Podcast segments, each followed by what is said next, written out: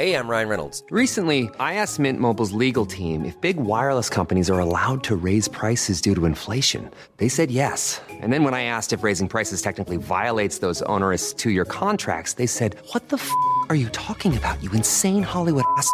F- So to recap, we're cutting the price of Mint Unlimited from $30 a month to just $15 a month. Give it a try at mintmobile.com slash switch. $45 upfront for three months plus taxes and fees. Promo rate for new customers for limited time. Unlimited more than 40 gigabytes per month. Slows. Full terms at mintmobile.com. You've tuned in to Sci Fi Fidelity, episode 91 Charismatic Vampires.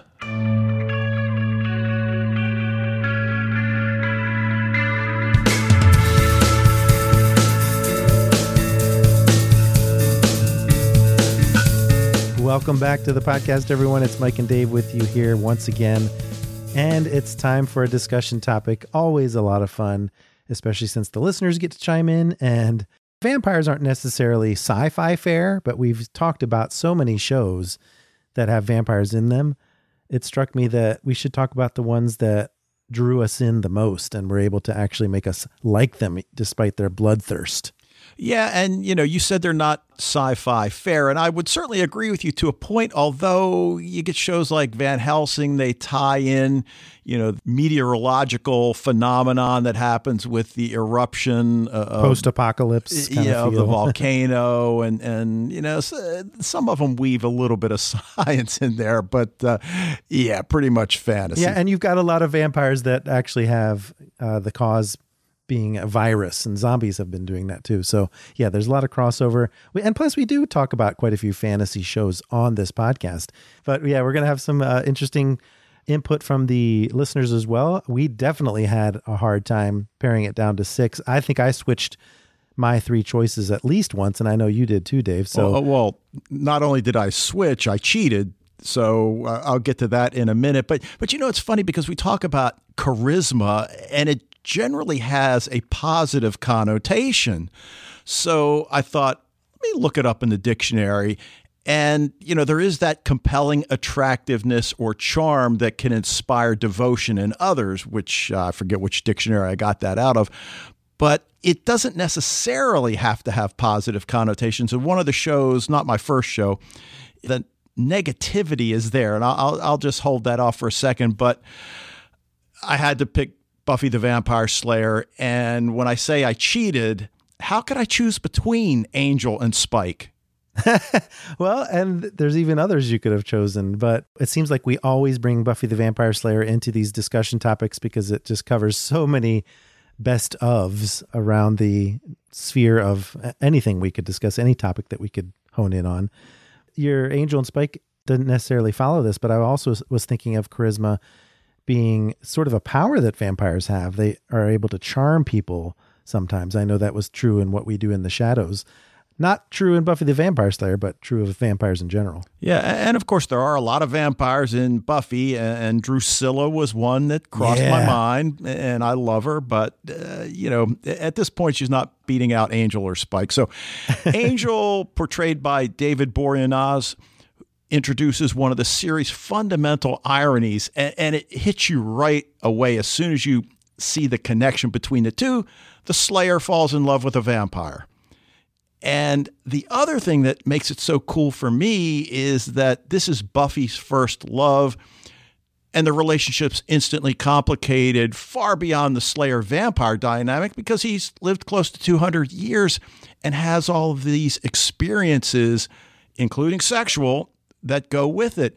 And he is just a good guy for a vampire, right? I mean, right away we learn that this shadowy figure that's been stalking Buffy turns out to be somebody that, yes, he's been stalking her, I guess, in the broad sense of the word, but he's been there to protect her. Yeah, and I think it also bears mentioning because you'll see a commonality between some of our vampire choices that he wasn't always good. And I think a lot of our examples, they have had time to come to grips with maybe the morality of their situation and figured out how to calm their thirst. Sure. but yeah, sometimes that comes with time and and maturity for vampires can take centuries. All right. And we are talking charisma. So, aside from his traditional good looks, cool wardrobe, dude, black leather jacket, We later learn that he lives with the knowledge that he's been cursed to wrangle with his human soul, and and he's got this struggle for redemption that that really kind of strikes at his character's core. So there there's that that really draws us to him as well. But then Spike, on the other hand, is the quintessential bad boy. And James Marsters is just masterful as he draws us to his character. Even though the Scooby Gang is understandably skeptical of his intentions, how could they not be? Yeah, well, and the thing is, he doesn't have the benefit of a soul, at least not at first. So, you know, his charisma has to come from elsewhere. Exactly. And whether it's that bleached blonde hair, leather duster, uh, you know, in, in, so many ways, he's the antithesis of Angel. And uh, again, if you're a fan of the show, you know that Angel leaves the show for all intents and purposes because he goes off and has his own show. And then Spike appears on the uh, scene. And, and of course, there are some episodes where the two run into each other, which is cool in its own way. But, you know, whereas the romance between Angel and Buffy occurs virtually overnight, it's so cool the way this relationship between Buffy and Spike develops as this slow burn. I mean, he's clearly infatuated with her from the beginning. And then that moves into a friends with benefits mode, which I think catches most of us off guard. And, you know, I liked it because it, it so humanized her. And we really never were quite sure where Spike was coming from. Whether e- either of them ever actually loved the other is part of the draw here, I think. And it's hard not to pull for Spike, especially when we learn about his origins as this very bad poet. Yeah. Well, in, in that sense, you talked to him about him being the antithesis of Angel, and their origins couldn't be more opposite either. So they kind of switched places halfway along the line, you know? So, yeah. All right. So who you got first? Well, it's interesting because you're bringing up the romance angle, and I think we're going to find that also as a common thread here. That tends to temper some of their beast like tendencies. And my first example comes from Being Human, the UK version, because I think a lot of people who watch that show know that Mitchell was just a great part of that show because the theme, the whole point of the show, is that we've got a ghost, a werewolf, and a vampire trying to live harmoniously among humans. So, of course, you're going to have to turn up the charm, turn on the charisma in order to do that, right? And I think Mitchell, among the three, is probably the most successful, or uh, I guess maybe not successful, but he tries the hardest at it and is committed to it, even if he's not all that good at it sometimes. Yeah, and you know, I was telling somebody about being human the other day, and I know when you say it out loud, the premise seems kind of silly, but right away you're just drawn into again the human aspects of each of the characters. Right, because they do have a human origin that often comes into play. And Mitchell's is quite tragic. He's 120 years old. He got turned during World War I in a heroic act that saved the other members of his battalion who were being threatened by a band of vampires. And Mitchell went through a period after that where he was just death and destruction. He was the the the lapdog of his maker, and he didn't regain his humanity until the 60s. Now all that is backstory, of course. These violent days are in his past, and it's a source of shame for him. So, in being human, you know, his redemption arc, just like with Angel and Spike, is part of Mitchell trying to get along with the neighbors. And, you know, sometimes his altruism is misguided, but he's got a good heart when it comes right down to it. Yeah, and it's one of those things that, you know, you reminded me of that World War One scene, and it's so tragic on so many levels, but just so heroic. Yeah, exactly. And I think that's part of his charisma. The the backstory, just like with Spike, it's part of what makes him more sympathetic to the audience and to the other characters in the show sometimes. But I think the charisma, the charismatic vampires we're talking about, almost extends more to the audience than it does to the people in the show. And in fact, the love story that begins between Mitchell and Annie, the resident ghost, you know, he's best friends with the werewolf George too. And so that's part of the charisma. They each save the other's life several times. And this vampire, he basically oozes charisma even as he struggles to contain his bloodlust, which is a, a losing battle in this show, really, compared to some of the other vampires. Well, especially um, when you work in a hospital. yeah, that can't help. um, but, you know, you mentioned Annie, and I don't want to digress too much, but boy, when we find out how it is she became a ghost, God, what a heart wrenching yeah, yeah, that show is really good at origin stories. All right, well, let me get on to my second one. And I went for the dark here. I mean, I guess you could argue that all the vampire stories have a, a certain darkness to them. But if you've listened to our podcast for any length of time, you know I'm a huge Van Helsing fan. And there's a, a bit of a difference here. And, and I'm going with, again, two characters, just a little bit on each one. They are connected.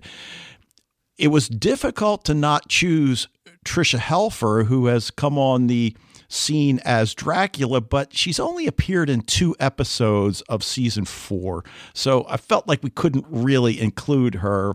The, the listeners will take care of that one. yeah. So I, am going with Rebecca and Dimitri. And since most of the vampires on Van Helsing are really closer to zombies, than the romanticized images ordinarily portrayed in literature and film. And I'm talking to you, Edward Cullen. It's difficult to find a character that truly fits the profile I think that we had in mind when we started planning for this discussion.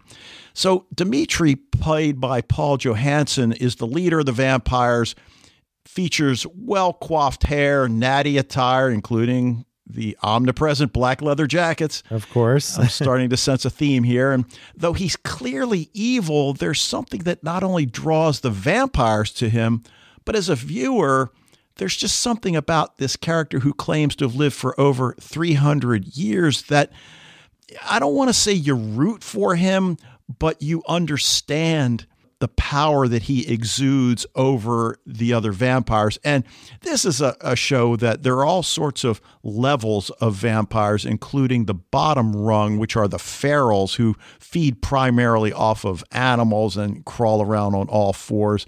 Dmitriev, of course, is at the top, and he seems to be the leader. Then there's Rebecca, played by Laura Mennell. And full disclosure, I'm partial to redheads. Again, I think I've said that many times. Well, and, also Laura Mennell. I mean, she's in Project Blue Book right now, and any show she's on, you're immediately drawn to her character. All right. And there's a connection between her and Dimitri, not romantic necessarily, but it's almost as if they're both vying for control. And again, like Dimitri, there's no mistaking her feeling that humans serve little purpose, but her obvious attractiveness, sense of fashion, her overpowering attitude, again, makes it impossible to look away anytime she's on screen. And eschewing the jacket, yeah. she goes for tight leather pants instead. Of course. Which yeah, we're not going to complain there. But but there's just a sense of power that emanates from her. And yes, that includes sexual power, but also intellectual power. And that battle she's having with Dimitri for control of the vampires, you know, is one of the compelling plot points of the seasons in which the two of them appear. Yeah, and I think you mentioned that Dimitri lived for 300 years, and all of our vampires have different lengths of lifetime. But there's something about that too. The longer they've lived, it almost seems like we're invested more in their character because they've invested more time in in our own history. So that that kind of makes them more valuable to us as well. And I know you're going to be talking about uh, your third choice that really fits into that category. But I also want to uh, mention True Blood because True Blood was one of those shows that came on the scene right after the craze of Twilight. You mentioned Edward Cullen just a bit ago. And this was one of the first that broke out early. And we really were getting into genre TV at the time and, and actually scrambling around to look for a podcast topic to do. And I know True Blood was on the discussion table for a little while. But the character that stood out to me as soon as she was introduced was Jessica Hamby, played by Deborah Ann Woll And now she was not a vampire at the beginning of the series, at, at the beginning of her character's introduction but she just has the most charisma of the the different tribes that are introduced in the show. I mean, you've got no brooding like you have with Bill Compton. You've got no people issues or fellow vampire issues that Eric Northman seems to have all the time. Although, it, you know, Eric does have a close second, I think. Uh, he's a, he's a good character. oh my gosh, and you just love to hate him, but not like in a Dr. Smith kind of love to hate way, you know? Yeah, exactly. And the thing is, you don't always feel sorry for Eric when right. things are going wrong for him, whereas you definitely feel that way about Jessica because Bill was forced to create her to become her maker in retaliation for his murder of another vampire. It was kind of like you took one out, you got to make one in its place. So uh, her innocence and devotion to the church, I think, was purposefully chosen to make her turning both tragic and ironic, given her chastity and um, you know belief in a higher power and all that, which actually wasn't entirely of her own choosing. She was kind of homeschooled by a strictly religious and physically abusive father. So her becoming a vampire actually opened up a whole world of desires for her, not just sexual desires, but just things that she wanted to experience. And I think that's where her charisma springs from. Well, you know, and one of the things that I, I noticed about all of these shows, you ha- you take a series like Buffy that had seven seasons, and those were long seasons, to really give us a sense of the backstory of these characters. Then you take a show like Being Human; those were very short seasons, if I recall correctly. So they didn't have the time, and now we're you know with True Blood where they did have you know a lot of seasons, albeit on the shorter side, but not as short as Being Human. So yeah, when we learn about how she was raised, and then it explains so much. Well, yeah, and, and part of her charm really is in her innocence, almost naivete, as she starts out on a relationship with a kind of dullard local named Hoyt and they're both kind of adorable but a little bit misguided and you know her commitment to making it work is what gets her this vote amongst her kind on this show. Because there definitely were a lot of other characters especially a couple of the female vampires that definitely could have risen to the top here. But she it's not that she doesn't have issues. She does enjoy feeding on humans and does not have a taste for the blood synthetic drink true blood that the show is named after. And she was a virgin before she turned and vampires have regenerative powers so you can do the math that's not a pleasant experience for her yep all right well that's a show that you know it's funny because i never finished it I- i've still got like two full seasons to go and I don't know why I never finished. I, have got to get back to it at some point, especially since it's available. yeah, exactly. As a person with a very deep voice, I'm hired all the time for advertising campaigns. But a deep voice doesn't sell B2B, and advertising on the wrong platform doesn't sell B2B either. That's why, if you're a B2B marketer, you should use LinkedIn ads. LinkedIn has the targeting capabilities to help you reach the world's largest professional audience. That's right, over 70 million decision makers all in one place. All the big wigs then medium wigs, also small wigs who are on the path to becoming big wigs. Okay, that's enough about Wix. LinkedIn ads allows you to focus on getting your B2B message to the right people. So, does that mean you should use ads on LinkedIn instead of hiring me, the man with the deepest voice in the world? Yes. Yes, it does. Get started today and see why LinkedIn is the place to be to be. We'll even give you a $100 credit on your next campaign. Go to linkedin.com slash results to claim your credit. That's linkedin.com slash results. Terms and conditions apply. Hey, I'm Ryan Reynolds. Recently, I asked Mint Mobile's legal team if big wireless companies are allowed to raise prices due to inflation. They said yes. And then when I asked if raising prices technically violates those onerous two year contracts, they said, What the f are you talking about, you insane Hollywood ass? So to recap, we're cutting the price of Mint Unlimited from $30 a month to just $15 a month. Give it a try at mintmobile.com slash switch. $45 up front for three months plus taxes and fees. Promo for new customers for limited time. Unlimited more than 40 gigabytes per month. Slows. Full terms at mintmobile.com. Now, when I was talking to my wife the other day about the discussion topic that we were going to do this week and mentioned who my vampires were, she's like, well, you're not going to do Matthew Goode, and Discovery of Witches. I'm like, oh my God. Yeah, you How can I changed. forget? You changed one of yours to that. I was about to change one of mine to Matthew Goode, so I'm so glad you chose to do it instead, so I didn't have to sacrifice one of mine. Right. Now, this is a show that we did talk about, uh, I don't know how many months ago, but uh, Discovery of Witches.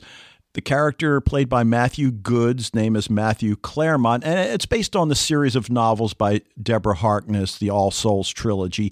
And it's one of those shows that I don't want to say I was surprised that I fell so in love oh, with it. I was. I was. uh, it's just oh it's it's i'll tell you it's one of those shows that i have not erased from my dvr no, I loved it, especially once they get the time travel in there.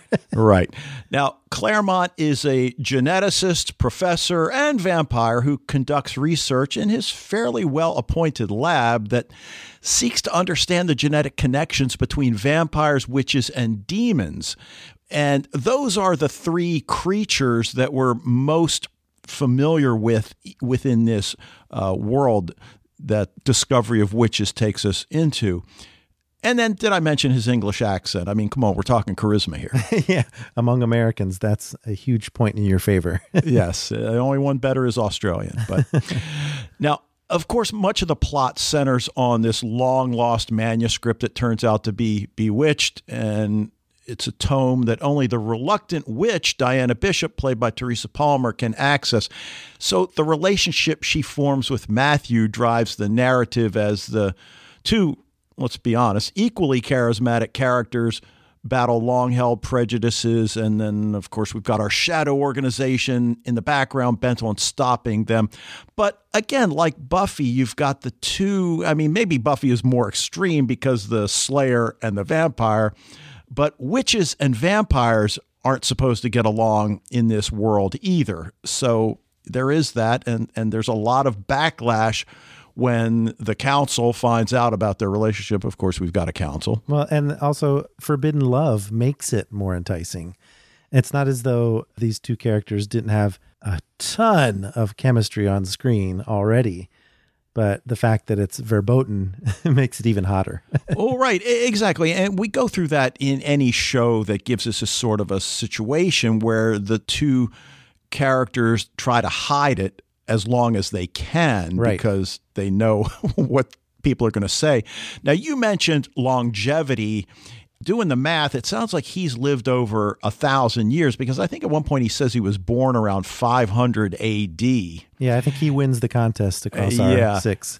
and so that adds to his experiential appeal, plays into the connection with our innocent witch as the star-crossed lovers navigate their romance. And and of course Diana Bishop is not as innocent as Buffy was, but but still. Unfortunately, there's no leather for Monsieur Clairmont. he doesn't need it. He's British. exactly. But the literal and figurative magnetism between the two can't be ignored.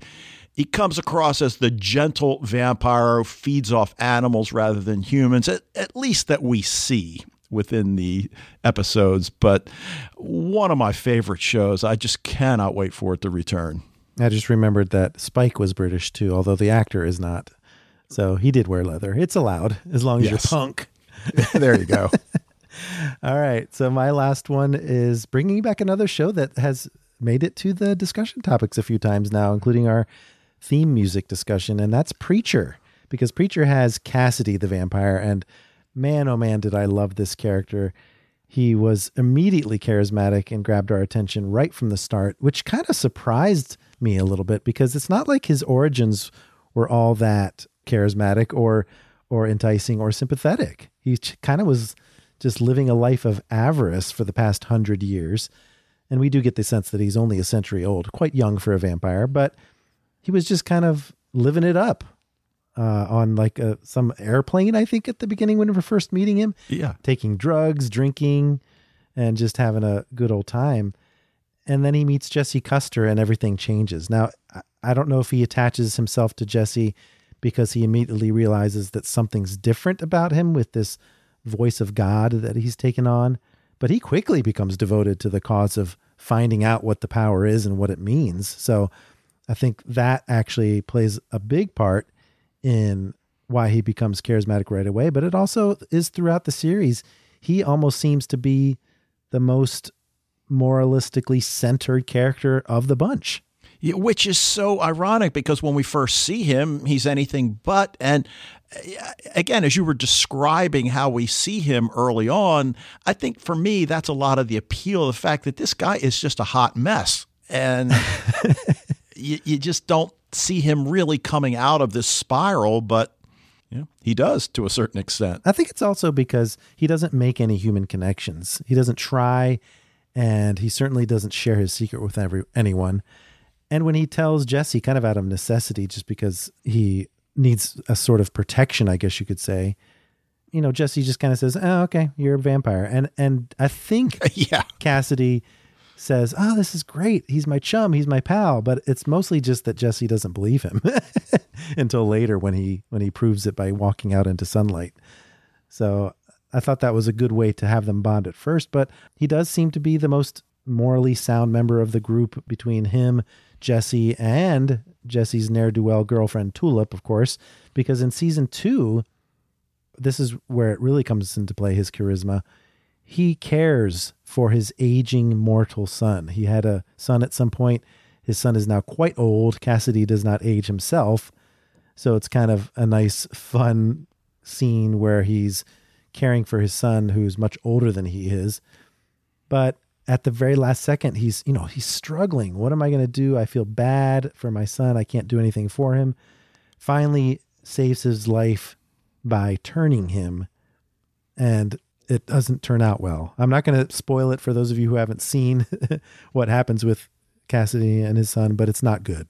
and so you kind of really feel bad for Cassidy in that respect. And I think that's part of why he's the, the charisma of his story gets us. Right. And that's certainly a, a, plot detail that we see in a lot of situations where that seems to be the only choice you've got in this situation. And, and from a moral and ethical standpoint, you feel you're doing the right thing, and there are catastrophic results. Right. We've seen it a few times. See, they're going to die, and if I don't turn them into a vampire, I'll lose them forever. So, won't they thank me when I do this? And usually the opposite is true. So, Cassidy does eventually end up pining away for Tulip.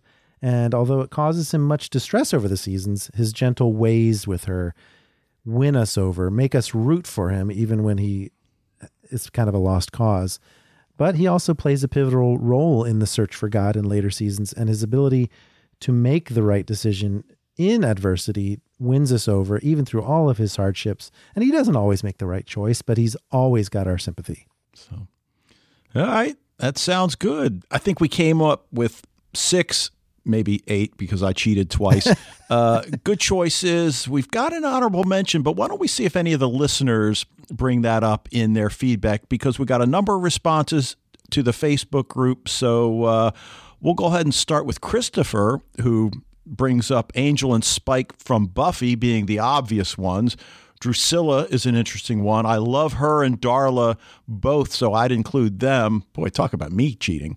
Uh, I think you could pick a bunch from True Blood as well. I never thought much of Bill. The ladies may disagree, but Eric definitely fits your description.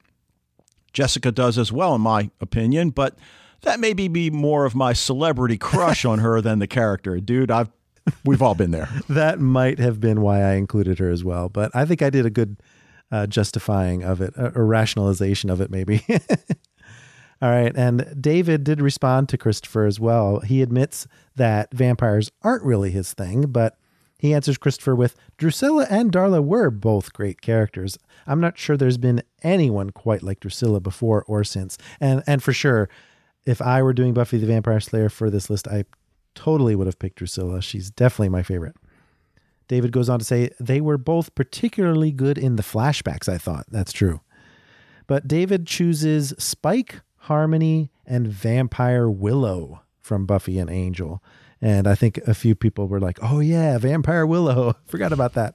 There were probably others throughout the series, but I was never that keen on the character of Angel. I also quite like the concept of original vampires from Vampire Diaries and the originals. Whatever other flaws those shows had, Klaus, Elijah, and Rebecca were good characters.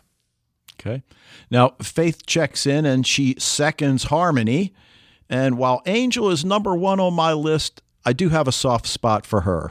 And then my Aunt Sheila, who recently joined the group, welcome to the group there, Aunt Sheila. her granddaughter, Michelle, is a big sci fi fan. And so she asked her, Who's your favorite vampire?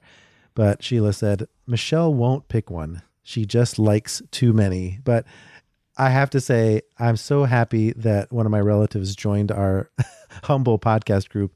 That's pretty cool. Oh, cool. Yeah, your brother's been quiet uh, over oh, the last yeah, few months. in there. That's right. I forgot about that. yeah, but he hadn't been posting. We got to find out. Did you did you do something at the last family gathering or something? All right. Anyway, Benita checks in and brings up a show from 2007 called Moonlight, which was a victim of the writer's strike. Boy, we remember that one. And Carolyn also brings up Moonlight. And we assume they mean vampire Mick St. John, although Jason Dohring of the originals also coincidentally featured prominently in Moonlight. So uh, that's a show that uh, I forgot about. Yeah, the originals is not one that I actually ever watched, but I'm very happy that people chimed in with that one because there must be a plethora of choices from that one because those are all like very good looking people. Vampires are always so good looking. Have you yes, noticed, they Dave? are. well, except in Van Helsing, well, Rebecca. except for the two I mentioned. Yeah. yeah. So Richard chimed in with a bunch of choices as he usually does. He said, and he he he went super obscure, and I really appreciate that. He said Barnabas Collins from the Dark Shadows program in the '60s. Great choice. And then, of course, he mentioned Laszlo, Nandor, and Nadia, who were originally on my list until I uh, replaced them with one of my other choices. They're from What We Do in the Shadows, which we talked about on this podcast. Richard also brought up Nick Knight of Forever Knight, which is a Canadian show, and it's one of the many vampire procedural hybrids that they've tried over the years. And he also brought up Grandpa Munster yeah. because you don't always have to go with dark and brooding, right? Oh, yeah. and then he also agreed with me that Cassidy is a great choice, and he took care of Tricia Helfer's Dracula for you, Dave, by putting her on his list. And mentioning Barnabas Collins, a number of years ago on Sci Fi TV Rewatch, I did a Take Five, which is like little five, six minute podcast that I do by myself. And I covered the first episode of Dark Shadows. And I don't even remember what motivated me to do that. But again, another show I'd like to revisit when I get the chance. Yeah, that's going to happen. All right. Uh, Linda says, I haven't had a chance to see a Discovery of Witches yet, but I'm a big Matthew Goode fan, and I'm sure he's great as Matthew Clairmont. Linda, what are you waiting for? Is it uh, maybe it's not available where, Yeah. where she is? Yeah, Linda chimes in from uh, Australia, I think. Yes, Uh, I believe you're right. Yeah. yeah, she's going to kill me if I'm wrong about that. But thank you very much, Linda. And Maureen rounds off our discussion topic with a nice, humorous choice Count Von Count. My first, and of course, numbers. And we could end with a count laugh. Ah, ah, ah, ah, ah. There you go. So thank you, Maureen, and thank you for for everyone who contributed to this uh, discussion topic. Maureen, in fact, suggested our next discussion topic. I won't mention it quite yet, but she's uh, suggested a nice topic for us to have in March. So we're looking forward to that one. so, what do we got next on the horizon, Mike? Well, next is a show topic. We're going to be talking about Locke and Key on Netflix, which is a wonderfully fantastic show that, and I mean fantastic in the fantasy sense, because it really is magical and based on a comic that is quite different from your usual fare, where there's a big spooky house, lots of keys, magical keys that do different things, and a family that discovers them, and a secret family history behind the house and the keys, and what they're used for, and who might be looking for them, good and evil. So, definitely looking forward to checking out that. We'll have two episodes to discuss, plus a spoiler zone as well for those of you who have checked out the whole series. But that's going to be next week on the podcast. That's it for this episode of Sci Fi Fidelity. Keep the discussion going on social media. You can follow Den of Geek on Twitter and Facebook at Den of Geek US, and we are at Sci Fi Fidelity. And in the meantime, we'd love it if you could rate and review the podcast wherever you access it. Be sure to send us your suggestions. You guys have been great with that lately for future topics through social media or send us an email at sci fi fidelity at gmail.com. Thanks again for listening, and we'll see you next week.